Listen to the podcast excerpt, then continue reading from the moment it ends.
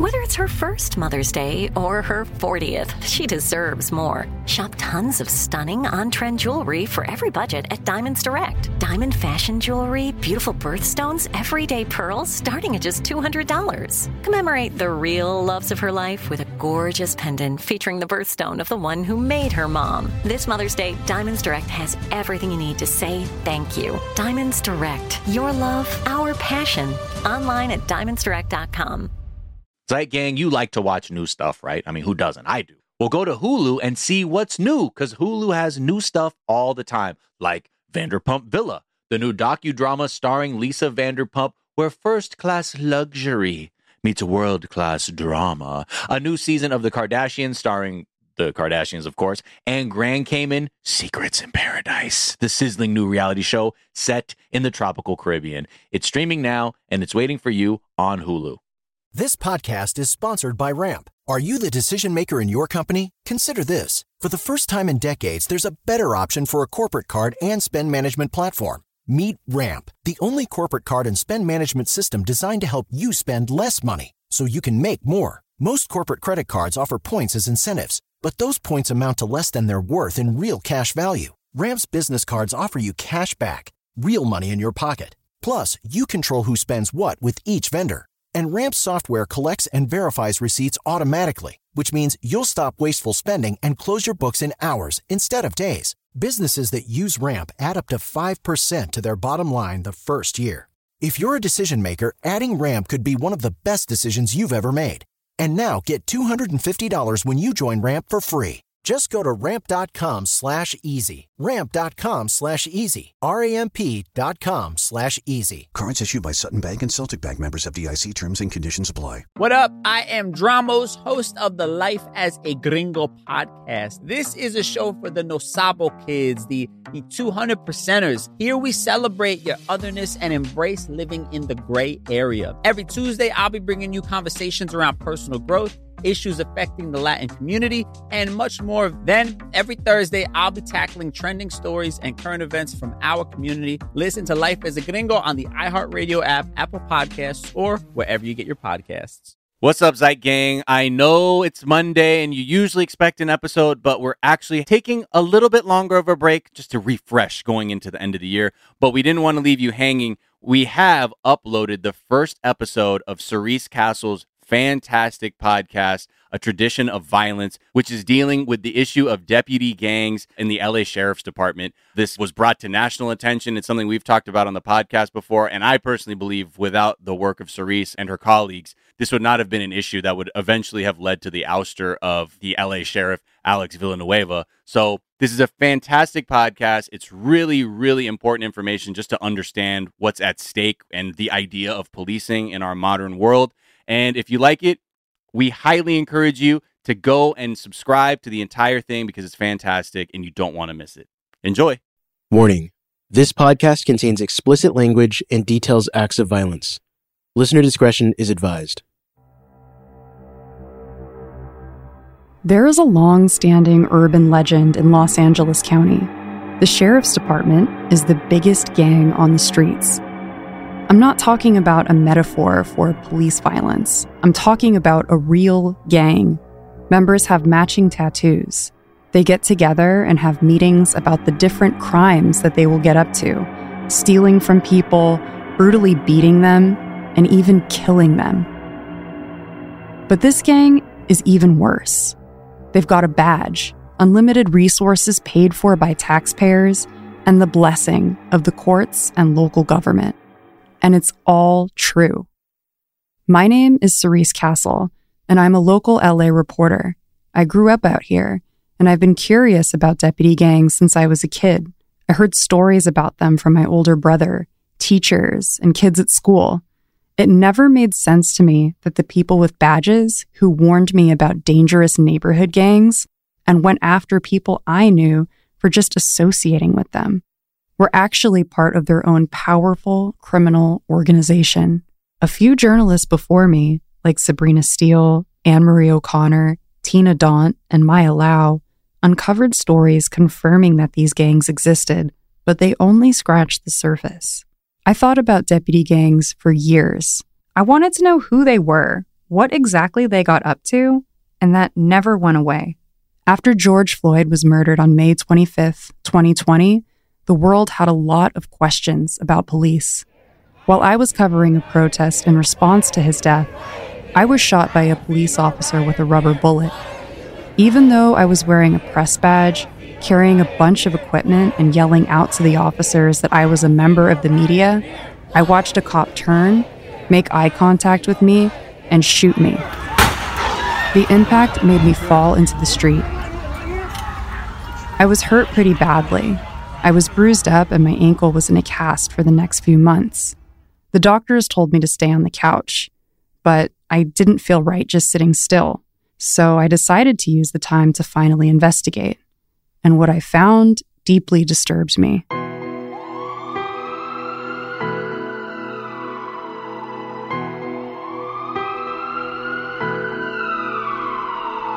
This is a tradition of violence, a history of deputy gangs in the Los Angeles County Sheriff's Department.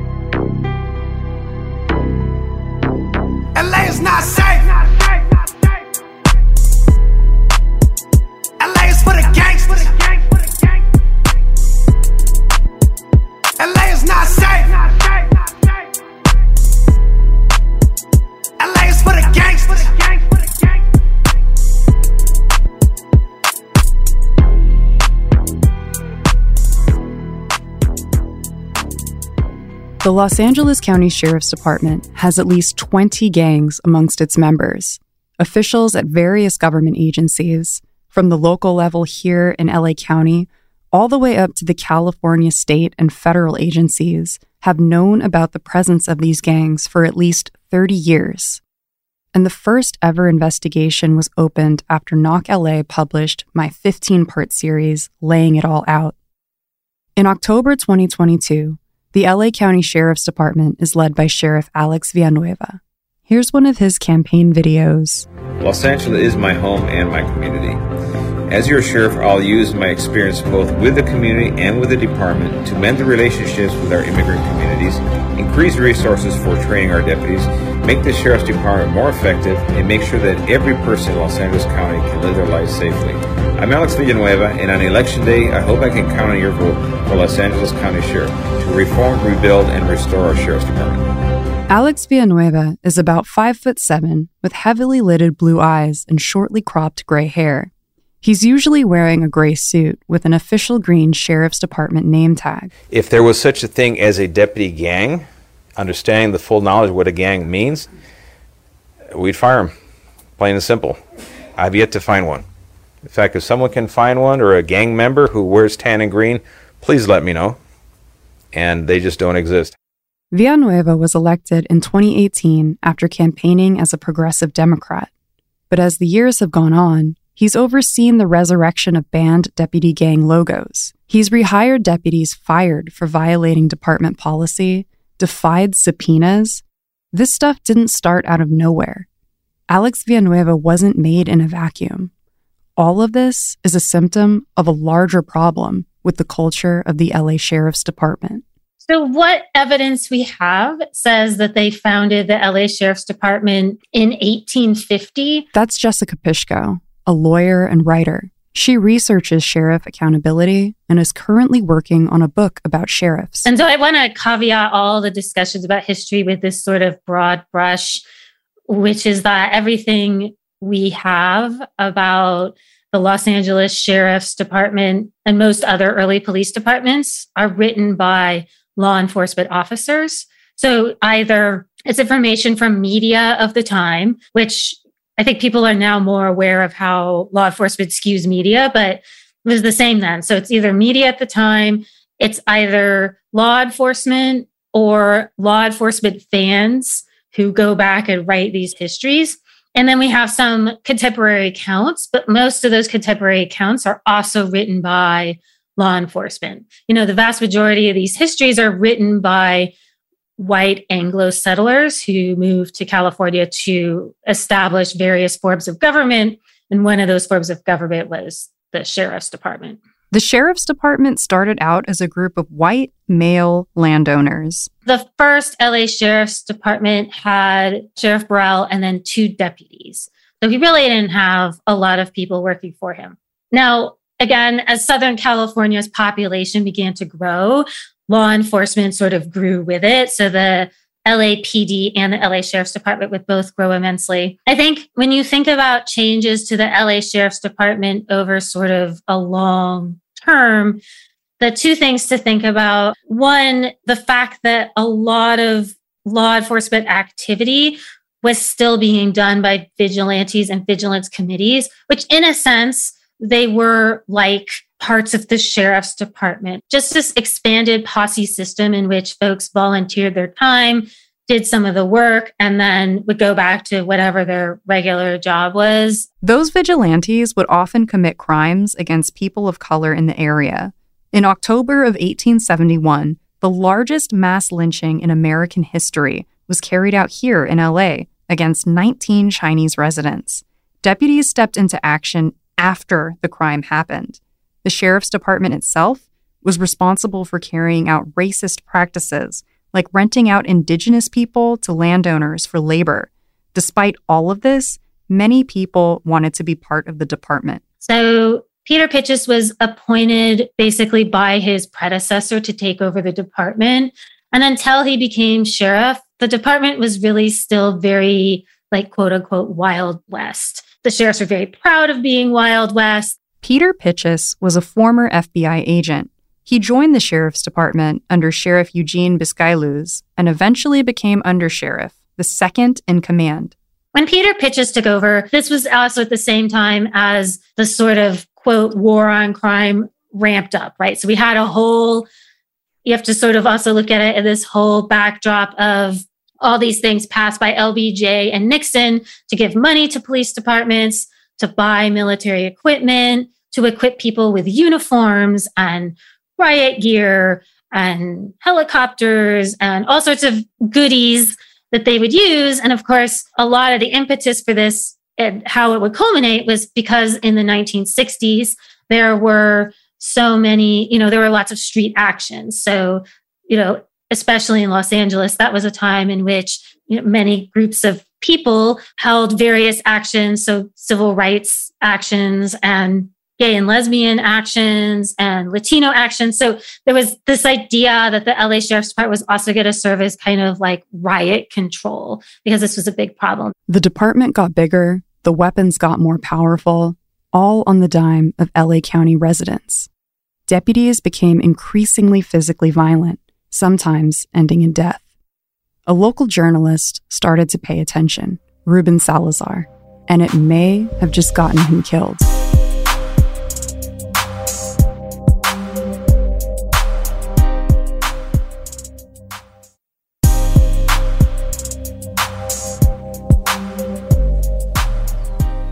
Ruben Salazar was born in Ciudad Juarez, Mexico, and immigrated to El Paso as an infant. I wanted to get a better sense of who Ruben was, so I took a trip out to Northeast LA to meet Philip Rodriguez.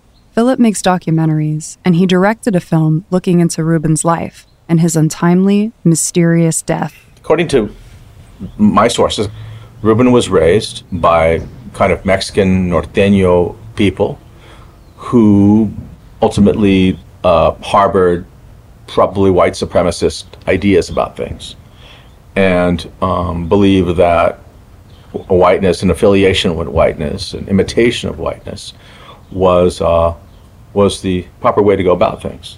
It would, would lend uh, would, would make, make your life easier certainly, um, and um, was maybe a more respectable uh, way to live uh, and, and become an American. A recent study from the Pew Research Center found that millions of people who previously identified themselves as Hispanic changed their racial identity to white. Some researchers are concerned that some people treat whiteness as the ideal and social baseline of American life. His mother was uh, strongly discouraged any affiliation of Ruben from kind of ruffians or maybe even dark skinned indigenous kind of Mexicans and suggest and, and, and, and had him aspire to again being an, an assimilated mainstream get along American boy. Ruben, a medium built guy with dark hair, went to high school at El Paso High, started college at the University of Texas at El Paso, which was then called Texas Western College. He started writing for his campus newspaper, The Prospector, but left school after his sophomore year to work with his father. After two years, he enlisted in the U.S. Army. He served in the Korean War from 1950 to 1952, then came home to Texas. He returned to school and the Prospector as the managing editor and landed a job at the El Paso Herald Post. For one of his first assignments, he pretended to be drunk and was arrested in order to report on jail conditions. Because he's good at his job and because he's uh, passionate, he ends up at, a, at the biggest newspaper on the West Coast at the time, Los Angeles Times, and uh, becomes a reporter and becomes a columnist. And eventually uh, ends up as news director of the fledgling uh, Channel 34, KMEX Spanish language uh, flagship for what was go- to become Univision, a, a TV network in Los Angeles. And he was a columnist at the Los Angeles Times. That's a great hustle. That's a great platform from which to communicate news and uh, and ideas to to two pieces of the LA pie that usually don't meet up, to have very little in common, even to this day. The Spanish language Latino and the Los Angeles Time reading non Latino are living in two different realities. At some point, amidst this kind of uh, ideological shift that occurs in his middle in, in his mid career, he starts to move away from the assimilated idea of himself uh, that, that, that he that he had embraced, and uh, and take to the ideas that the young people had been pushing, uh, espousing, of, of, of kind of Chicano nationalism. And in doing that, becomes kind of intimate and becomes an, ultimately the chronicler of the Chicano revolution, rebellion uh, that occurs in that period. What was his relationship with police like? I think that the relationship with cops was a rather fluid one. Uh, and I think as he became more critical, or as he became more uh, fearless, and as his power grew, um, I think the, he, he received pushback from law enforcement. Ruben developed uh, awareness, at the very least, about cops and what how cops uh, uh, interpret reality and, and how they and how complicit the press uh, would tend to be with cops. Ruben's friends say that attitude made him a target for police violence. Here's Phil Montez, a friend of Ruben's and a member of the U.S. Commission on Human Rights. Ruben said, I have a problem with the LAPD. I said, What's the problem? He says, Well, they came to see me and they said that uh, Mexicans aren't ready for my kind of reporting and they want me to stop. Bill Drummond, a former Los Angeles Times reporter. He had a right to be alarmed. And that's part of the price you pay. You know, when you stick your head out of the foxhole, there's somebody that's going to take a shot at you. Verbally, certainly. Maybe they might even do it for real. Deputies started to create their own systems of policing and rewarded other deputies who went along with those violent tactics. I'm Roger Clark. I'm a retired LA County Sheriff. I did 27 and a half years of service, active service on the department. I came on during the Peter J. Pitchess era. I came on after they completed my background, December of 66. Is there a culture of violence inside the sheriff's department? Well, these guys are violent. I mean, they'll kill you. Roger started out in the county jail in downtown LA. So my first night, I had reported in. They they gave me my keys and my badge. You know, I, I put on my uniform, appeared at main control. Here's your badge, Clark. Here's your, and I reported to uh, a module Roger was there as relief for the deputies already working on that floor. They can't leave and go to chow unless they have somebody watching these guys. They're asleep. We did uh, count and we did uh, uh, breakfast, fed them, and broke them out for court. The deputy in charge of the module or unit told Roger to follow his lead. So he says, uh, Go in there, go sit down, watch us. Watch me. My dad's a captain on the department. He just, you know, I was low life, you know, a new guy. And they treated me as such. I didn't care. You know, I was happy as a clam. so, so this goes on for about two days, and then, uh, and I see these guys show up, about four of them, and they and he, he- Clark watched the module. We'll be back later, and they disappear and they come back. This happened again and again. So the about third night in, they say, "Come with us." They get so I go to a day room, and they've got two guys braced against the wall, and they just beat the poo out of them. And um, we're walking back. I just stood there. I was stunned, but I was convinced of two things at that point: the sergeant and the lieutenant absolutely knew this was going on, and that this is the way they run the jail. I mean, just assumed it. Of course, this is the way they run the jail. Roger was disgusted. So I go back, uh, and they said, "What do you What do you think?" I said, "You know, I guess this is my last day here. Why? Because I can't do this. You know, I, I, I'm talking from this is the way you guys run this place. I can't do it. I won't do it." And uh, there's a mumble, mumble. I go home, tell the wife they're going to call me in the lieutenant's office tomorrow, t- tonight, when I report for duty. Tell me they can't use me and thank me very much, and I'm going back to the phone company. And you know, that was that was it. So I show up, they give me my badge, no one says a word. Not a word. But word eventually got out. January 28th, I report to the academy. Across the front page of the LA Times are all 11 of these guys. The entire shift, almost. They've all been arrested and fired for uh, cruelty to inmates. So I'm sitting at the academy in my desk, thinking, waiting for the tap on my shoulder. Obviously, they're going to come and talk to me because I was on the shift. Never said it, never touched me. And the only conclusion is when they ask who does this, Clark would not do it. And they n- never came to me. From then on, regardless of rank, regardless of where I was or what I was doing, never allowed it. Never. You know, and I should have at that point said, You're going to do this? I'm here. You got to do it through me because you're not going to do it while I'm here. How did that incident affect you and your outlook? Well, it's profound because the fact that they did not try to recruit me or pressure me because I was pretty blunt. I was 25 years old. I, you know, I wasn't a babe in the woods like a lot of these guys. So, I mean, I- it was clear. I mean, they, I didn't leave any wiggle room there. I'm not going to do this. But uh, I always assumed it was an anomaly. Were those officers part of a deputy gang? they were the beginnings. They didn't tattoo, at least, well, I don't know if they had a tattoo or not. When I went to the academy, I was only aware of one type of a problem, and that was a, in East LA, a um, tattooed group called the Little Red Devils. And uh, they made a big deal of it in the academy to tell me and all the, everybody else. And the academy was rigorous in those days. I mean, we started with 70, we ended with 20. That uh, in East LA, there's a problem. The sheriff does not sanction it, does not allow it, is critical of it, and they are called the Red Devils. And if you're smart, you'll not be part of it. I mean, that was, I knew that right from the time I was in the academy. The Red Devils appeared to be the first ever gang inside the LA County Sheriff's Department.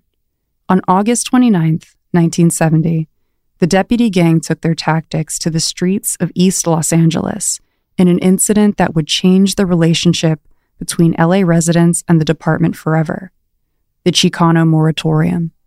And Ruben Salazar was there watching. More after the break.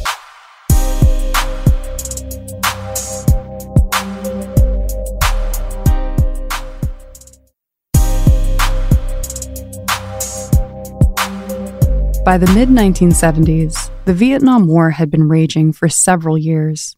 Wealthy Americans could afford to not think about it, but the draft was responsible for the decimation of the population of young men in communities of color.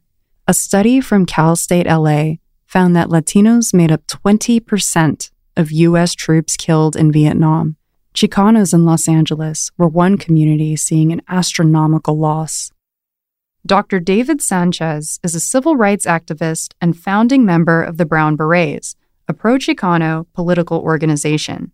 The Brown Berets organized around many issues. One issue was the, the, the war in Vietnam. We wanted to bring an end to the war in Vietnam, and we did. We did bring an end to the war in Vietnam. by these demonstrations. Uh, but also, uh, it was because of police brutality. Uh, we were organizing, demonstrating against the police brutality uh, in East Los Angeles and other places. Dr. Sanchez was one of the organizers of the Chicano Moratorium, a march through East LA calling for an end to the war. We were trying to organize a peaceful, uh, peaceful uh, march, a peaceful rally. Uh, we were trying to organize a peaceful demonstration. About 22,000 people marched through East LA that day. About 7,000 people stayed in Belvedere Park to listen to speakers. Some witnesses say around this time, people left a liquor store without paying for their stuff. The sheriff's deputies nearby responded and began making their way into the park. Then the scene exploded. Most people tried to get away. Some fought back. Dr. Sanchez was nearby watching. And then all of a sudden, the gangs uh, got into a fight with the sheriff. What happened was uh, at the park, uh, where we had our rally, it resulted in about uh, 2,000 people going out in the middle of the park and fighting with 500 policemen, hand to hand combat, fist to fist. And uh, the police were hitting everybody with batons, and people were throwing rocks and stones, and it was just a big, big physical fight. The deputies brought in reinforcements from around the county into the East LA area. Suddenly, the community was under occupation. Deputies made their way through the streets, beating people. Fires erupted from buildings. People were shot down in the street. Uh, then the fight, after they finally broke up the fight in the middle of the park, it went into the streets and, and uh, turned into riots. And there was like about three riots going on at one time. And uh, I was Ruben Salazar facing one of the riots. Ruben was at the Chicano Moratorium with his KMEX colleague, Guillermo Restrepo. It was getting very dangerous. Ruben and I started walking down Whittier Boulevard. We start in the left-hand side street going down, and he suddenly says, let's go back to the other side. He did it twice. He says, more than once, somebody is following us. Ruben and Guillermo ducked into a bar called the Silver Dollar to try to get away from the melee outside. They pulled up some bar stools and ordered beer. Outside, witnesses report seeing a man in a red vest talking to sheriff's deputies nearby. The man has never been publicly identified. Philip Rodriguez interviewed the man for his documentary on Ruben Salazar. Neighborhood dude. I think he was a former Seabee, um, World War II. He had some patriotic notions in the most kind of underdeveloped way. And um, I cop ass kisser. I think he had some alcohol issues, um, abuse, allegations, a bit of a record. And he was, uh, you know, like a lot of scoundrels, uh, trying to be helpful to to to the guys with the guns, and misinformed them about. It suggested there were three men with rifles over their shoulder, uh, kind of marched militantly into the Silver Dollar Bar. And uh, the cops followed up on that allegation and then did what they did. Why would he say something? People tell all kinds of stories to get attention, to feel important, to rectify and wash away their own sins, their own personal shame. Why do people grandstand? Maybe he was mad. Maybe he had drunk too much. Maybe I, I can't I can't know why he made that allegation, but it was completely false. Sergeant Tom Wilson was standing nearby the Silver Dollar when a deputy ran up to him and said three men had just entered the bar with guns. Wilson and a group of deputies started to make their way towards it as a crowd of protesters and journalists gathered to watch. Wilson was armed with a projectile gun, loaded with a federal Flite-Rite projectile capable of punching through a wall, and explicitly labeled not to be used against crowds. Witnesses did not hear a warning before Wilson fired. The canister rocketed into the bar, spreading smoke everywhere. People poured out of the back entrance. Guillermo made it outside and looked around for Ruben. He never came out. He had been hit in the head with the canister and was lying dead on the bar floor. LA's Chicano community was devastated by Ruben's death. The line for his wake was so long, it stretched throughout the streets of East LA. People wanted to know why he had been killed. The Los Angeles County coroner launched an inquest into the shooting. An inquest is a fact finding court procedure that looks and sounds a lot like a trial, but the verdict is for the manner of death natural, accidental, suicide, or murder.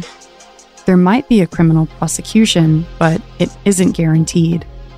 Dozens of people were called to testify, including Tom Wilson, the sergeant who killed Ruben. I testified in the morning. A man jumped up and started screaming, This room was polluted with perjury, and you know it. and he had uh, pointed directly at me like that. Wilson almost shot another unarmed man with the same projectile gun right there at the inquest. Looked like a 45. I had the, the tear gas gun, and I loaded the weapon because I figured if he was going to shoot me, I was going to get him at least once, you know. Somebody hit him and turned him sideways, and I could tell that he had a magazine rolled up instead of a gun. That's how quick I usually react to things. Wilson testified that he did not know and was not concerned about the type of projectile he fired into the bar. The jury eventually returned with a split verdict between murder and accidental. No charges were ever filed against Wilson. Salazar's family eventually settled a legal claim against LA County for $700,000, about $5.3 million today, which was paid for by taxpayers. Wilson and the sheriff's department were off the hook. Sheriff Pitchess said there was absolutely no misconduct on the part of deputies involved or the procedures they followed. Deputies working at the East Los Angeles station appeared to take pride in the terror they inflicted on the community during the Chicano moratorium. They created the so called Fort Apache logo to commemorate that day. And you can see it on pins, hats, and other swag deputies rock in the streets of East LA today. The logo is named after a 1948 John Ford Western centered on a remote U.S. cavalry outpost surrounded by enemies whom the white officers regard as dangerous savages. And that is said to be the attitude harbored by many deputies working at the East Los Angeles station. The image shows a 1970s style police riot helmet over a boot. It sits inside a circle of mottos that say, Siempre una patada en los pantalones, which translates to always a kick in the ass. The other motto, low profile, is a tongue in cheek reference to Sheriff Pitchess's instructions to the deputies at the Chicano moratorium. The logo was banned by Sheriff Jim McDonnell in 2016 because he found it to be disrespectful to the East LA community. Current Sheriff Alex Villanueva revived the logo shortly after he took office in 2018, but declined to comment on why. At one point, he kept a model of the logo in his office. He worked at the East Los Angeles station earlier in his career and even met his wife there. The Little Red Devils and the Fort Apache logo were cemented into LASD lore. Deputies with tattoos were celebrated by the department and went on to choice positions. Other stations wanted to form their own gangs, too. Here's retired Lieutenant Roger Clark. I did not consider that the department was under was going through this metamorphosis and that uh, was spreading so wildly.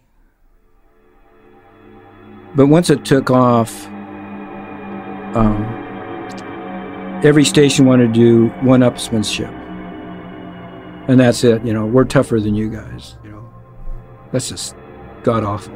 Roger Clark was right, and a lot of those deputies got away with it. I know a lot of cops that have gotten away with out and out murder. That are in their retirement right now, drawing their retirement checks and living in Idaho and Arizona and living the life. That's David Lynn. He's an intriguing guy with a resume out of a superhero movie. He's a former Marine tank commander who served in the Vietnam War.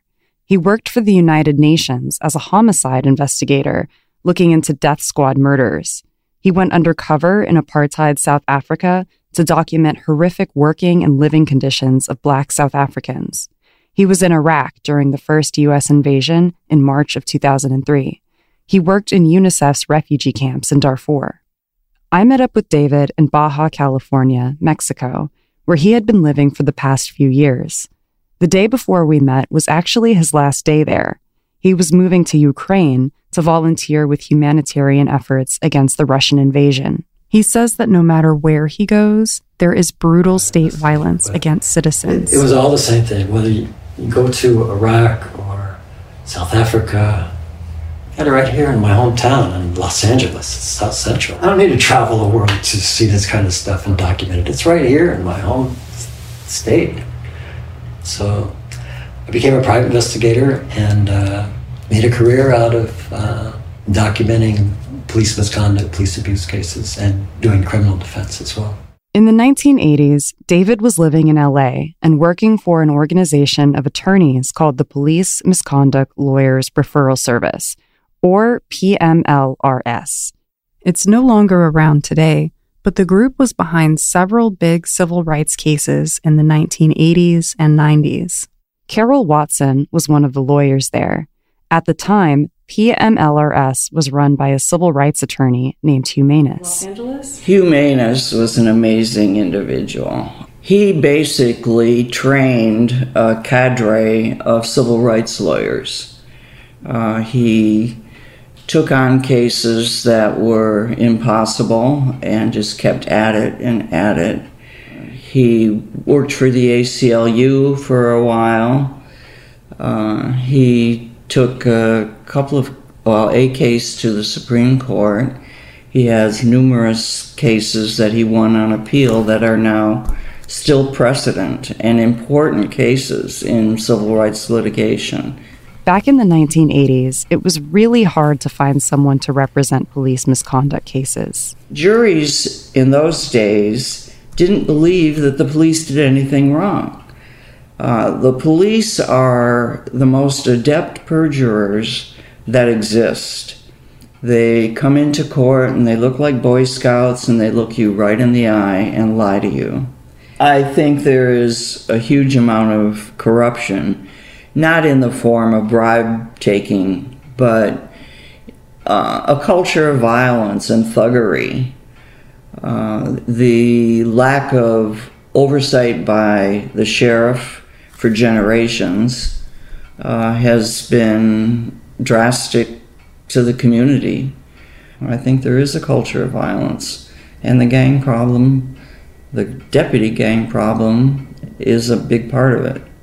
After Carol started working with Hugh, PMLRS started to grow. More people began to call the office looking for help, and more attorneys wanted to lend a hand. Carol hired an executive director for the organization, David Lynn. And when I took the job, it was just in a box. there, was, there was no staffing. There was just a box of files and names of attorneys, and that was it.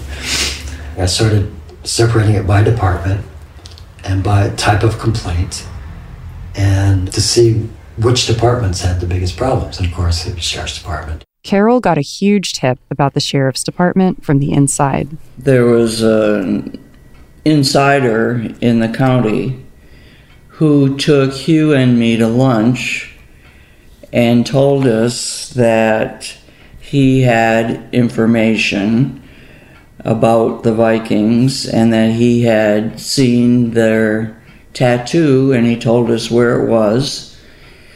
And that was the first we heard about the Vikings. What's going through your head while you're sitting at this lunch, hearing this? Pretty shocked. I had never heard this before. Shocked in one way that they would be as organized as affiliating themselves with a gang, but not surprised that the person who was the source for our source um, was a violent person and involved with other violent people. Carol didn't know it yet, but she and the team at PMLRS were about to begin a years long fight against the gang. At that point, no one knew about them except for other people inside of the sheriff's department. Who were the Vikings? They were primarily, I'd say, 95% white. They were, a lot of them veterans, a lot of them Vietnam veterans, a lot of them Marines, um, a few token minority deputies, so they can't, nobody could say that they were a racist gang. How did someone become a member of the Vikings?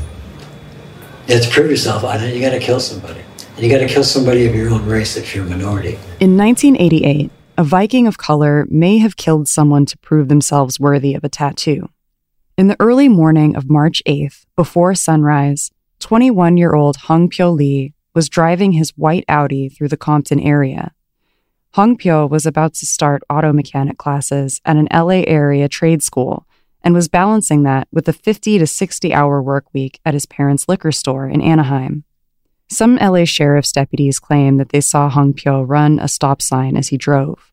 They got behind him and started to pursue his car. Hong Pyo stayed on surface streets and never got above 45 miles per hour. Yeah, it was a, kind of a slow pursuit. Um, he, he, they said he like I can't remember a California stop or something. You know, didn't come to a complete stop, something petty. And he didn't pull over because um, he had a hash pipe in the car, so he was scared to death. So he just kept driving, didn't know what to do.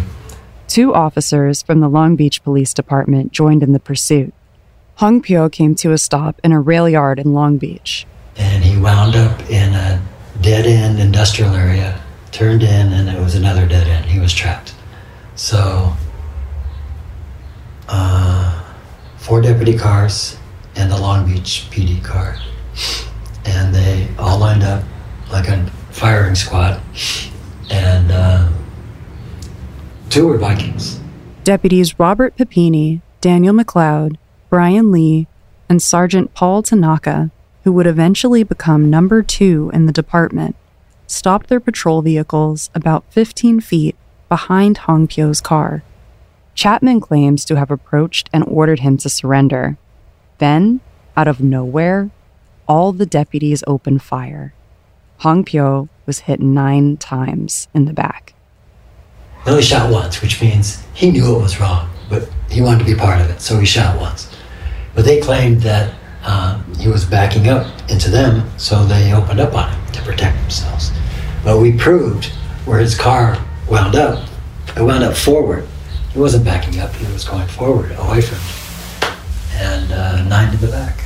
Yeah, so you saw that. It's just, uh, as a Long Beach training officer who witnessed it and said to his partner, his trainee, we just witnessed a execution. And uh, that's what it was. So we sued him, like we always do, and they settled, like they always do. Settlements are approved by the Los Angeles Board of Supervisors and historically come out of the county's general fund. And Tanaka got promoted, like the sheriff's department always does. It's just business as usual. And this kid who was guilty of having a hash pipe in his car paid the ultimate price for it at the hands of the Vikings. Two Vikings, and then Tanaka became one, so technically three Vikings involved. After Hong Pyo's death, the LA County District Attorney Ira Reiner decided the deputies acted in self defense. Two years later, in April of 1990, Lee's family accepted a $999,999 settlement. That didn't come from the sheriff's department, though. That was paid for by LA County taxpayers. Lee's father, Song Kyu Lee, said at a press conference, I hope now my son's name has been cleared.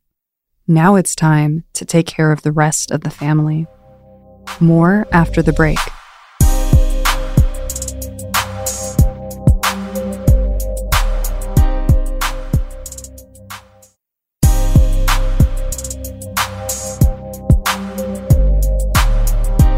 White supremacist displays were becoming more frequent inside of the LA County Sheriff's Department. Several operated inside of the jails. In 1990, a criminal defense attorney and member of the PMLRS decided to take them on, with the help of David Lynn. Well, George Denny, God bless him, incredible, incredible human being and lawyer, former DA. You'd never know it once you met him and worked with him, but yeah, he was one of those guys. but so he knew all the ins and outs. He knew how everything works, so he was good. By 1990, George had uncovered deputies burning crosses in the style of the Ku Klux Klan inside of the downtown men's central jail. Later, he was contacted by the family of a young man who had been horribly beaten by deputies gangbanging for the Wayside Whiteys gang. On December 2nd, 1989, 21 year old Clyde L. Crawford was incarcerated at the Wayside Honor Rancho, or the Pitchess Detention Center, as it's known today. He had a pretty idyllic childhood. His parents were preachers who raised him and his siblings in West Covina, a fast growing suburb in the 1970s.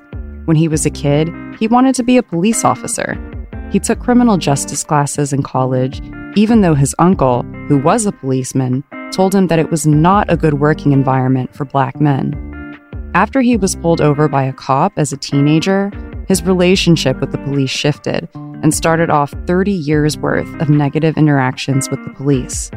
This incident at the Honor Ranch, though, would change his life forever. I spoke to Clydell about the incident a few months ago in a local park. They put me in a place back then. They, it was called the the Honor Ranch, and you could. It was a place where uh, lower custody inmates would be. He got into an argument with another inmate who was white. The man didn't pay Clyde for some cigarettes he sold him. Then a fight started. So he stands up and swings, and I got the better of him. I hit him twice, and he fell. When he fell, he was shaking and he bouncing around, and I, I run over to him because I didn't mean to hurt the guy that bad, but so I'm trying to get him stable, you know. And when that happened, an officer passed by, and the officer see everyone around him and he, and he looks and he looks and he, he hits the button and he says, Everyone on your bunks, on your bunks. So they finally, the guy comes to and we're all sitting on our bunks waiting. And so now they're investigating. They bring about four officers and they're all walking around talking to everyone. So when they came up to my bunk, they, they said, uh, Yeah, you, stand up, put your hands behind your back. So someone had told them it was me, right? So I go, oh my goodness. So I put my hands behind my back. He handcuffs me. Clyde was escorted by an officer. Not unusual in county jail, but something was off. He tells me to walk to the back door. And uh, I walked to the back door, and I thought maybe I was going. That's the wrong way to walk, first of all. I never did. Uh, you know, I'm nervous about that one from the very beginning because the, the way to wherever you're going, to, uh, see the sergeant, the whole wherever you're going, it's out the front door. The back door is like, you know, there's no way, nowhere, really no way to get to the, the places I, they should have been taking me. So kind of like pushes me against the wall, and I remember he he pushes me and my head hits, and he says, "I'm going to teach you about beating up on white guys." Then he was brutally beaten. He, I remember he takes me and he hits my face against the the window, bam, and I'm like, oh man, what in the world's going on?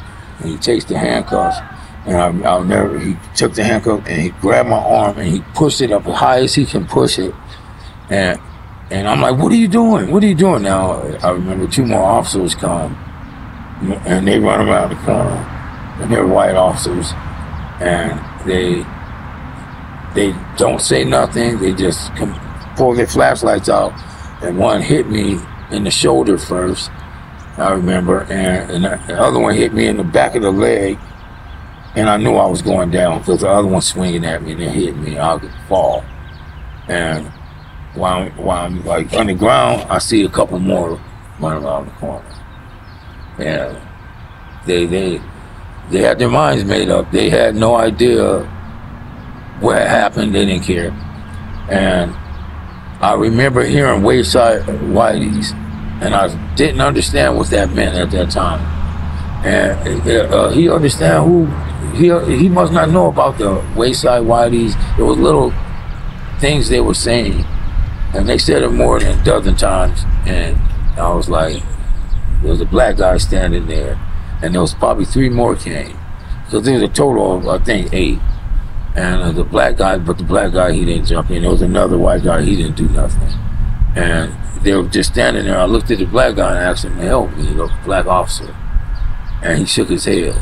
And, you know, kind of like sh- shrugged his sho- shoulders and and they just took me and if you seen the Rodney King video, I think it was way worse. I mean, I've never seen it. Um, like I said, they broke my jaw, uh, injured my ribs, really messed up all the scars on my face. The officers continued to humiliate and punish Clyde. I'm yelling and screaming for my life, and I can see inmates out the win- in the windows, and some of the inmates were yelling, uh, "Let them go!" But they couldn't do too much. Stop!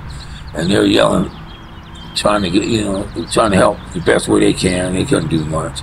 So I remember feeling my leg snap. I was really bleeding bad. But they tell me to stand up. I still had the handcuffs on, and they told me to hop up this hill. So I stood up and I I, I, I, am like, something's wrong. He said, you better get up. I'm like, my legs broke. He said, I don't care. Hop. So I'm like, huh? And he hits me again. So I'm hopping up the hill on one leg, and, and I can't make it. I think maybe 10 hops. And I'm like, I can't do it. And I fall, you know, on the side, and I'm, I'm telling them I can't do this, man. I thought they were gonna kill me. I thought that was my last day on earth. Once inside a treatment area, the officers left Clyde laying in a gurney underneath a row of payphones. He took a chance, reached up, and called his parents. He told them where he was, and they came the following morning. The family hired attorney George V. Denny III and investigator David Lynn. Clyde's case never made it to trial. That's usually what happens with deputy gang cases. The lawyers like settling because they don't have to go to trial, and it's kind of easy money. They throw a million dollars at you. The, the clients are thinking, and this happens a lot, that lawyers sometimes talk the clients into taking a settlement when they don't want to, and it's it's just all part of the game that's played with these lawsuits. And the reason why, on the sheriff's side, the county side, why they settle them is because they do not want to go to trial. They do not want these deputies uh, sworn in on the witness stand in front of juries and the press and everybody else, um, lying or exposing extra what they did. So, to avoid all of that and getting all this on the record and all this evidence in on the record, they settle and it just goes away. Everybody goes away, and the next day there's another one. And there's another million dollar, two million dollar, thirteen million dollar settlement. You know, just uh, and the supervisors keep signing the checks, and the deputies keep doing their thing, and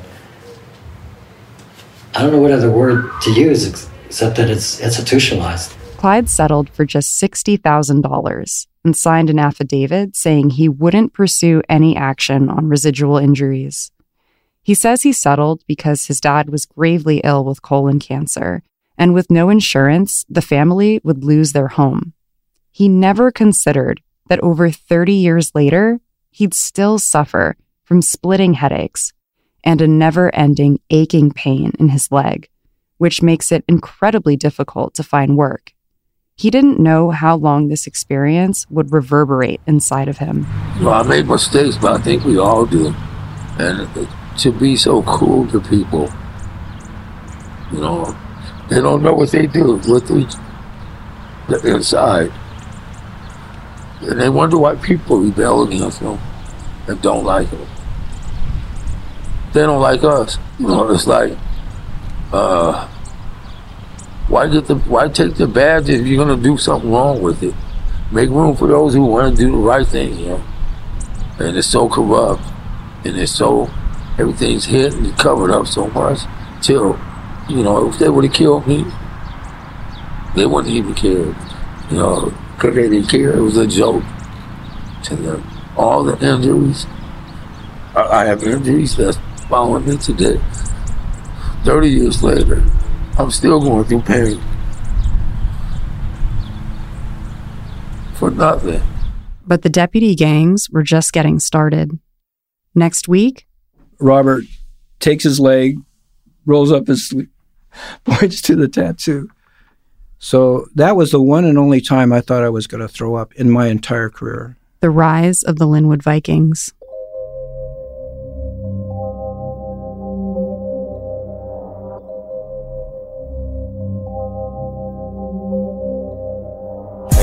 O D the whole hood know me. Fuck the police, I'm a fucking hood trophy. Better keep a pistol in the field with the shit. Keep a automatic weapon, I ain't going for shit. This is for the hood. You've been listening to A Tradition of Violence, the history of deputy gangs in the Los Angeles County Sheriff's Department.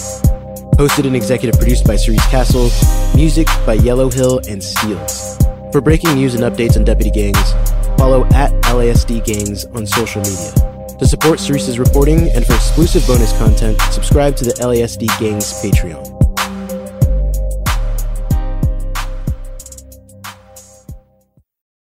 Here's something you might not know about wireless. Sometimes what you see isn't what you get. But with Visible, what you see is what you get. Switch to Visible, the wireless company that makes wireless visible. Get a one line plan with unlimited 5G data powered by Verizon. Just $25 per month, taxes and fees included. Switch now at visible.com. Monthly rate on the Visible plan. For data management practices and additional terms, visit visible.com. What up? I am Dramos, host of the Life as a Gringo podcast. This is a show for the Nosabo kids, the, the 200 percenters. Here we celebrate your otherness and embrace living in the gray area. Every Tuesday, I'll be bringing you conversations around personal growth, issues affecting the Latin community, and much more. Then, every Thursday, I'll be tackling trending stories and current events from our community. Listen to Life as a Gringo on the iHeartRadio app, Apple Podcasts, or wherever you get your podcasts. Something that makes me crazy is when people say, well, I had this career before, but it was a waste. And that's where the perspective shift comes that it's not a waste, that everything you've done has built you to where you are now. This is She Pivots, the podcast where we explore the inspiring pivots women have made and dig deeper into the personal reasons behind them. Join me, Emily Tish Sussman, every Wednesday on She Pivots. Listen to She Pivots on the iHeartRadio app, Apple Podcasts, or wherever you get your podcasts. I'm Saleha Mohsin, and I've covered economic policy for years and reported on how it impacts people across the United States. In 2016, I saw how voters were leaning towards Trump and how so many Americans felt misunderstood by Washington. So I started the Big Take DC. We dig into how money, politics, and power shape government and the consequences for voters. With new episodes every Thursday, you can listen to the Big Take DC on the iHeartRadio app, Apple Podcasts, or wherever you get your podcasts.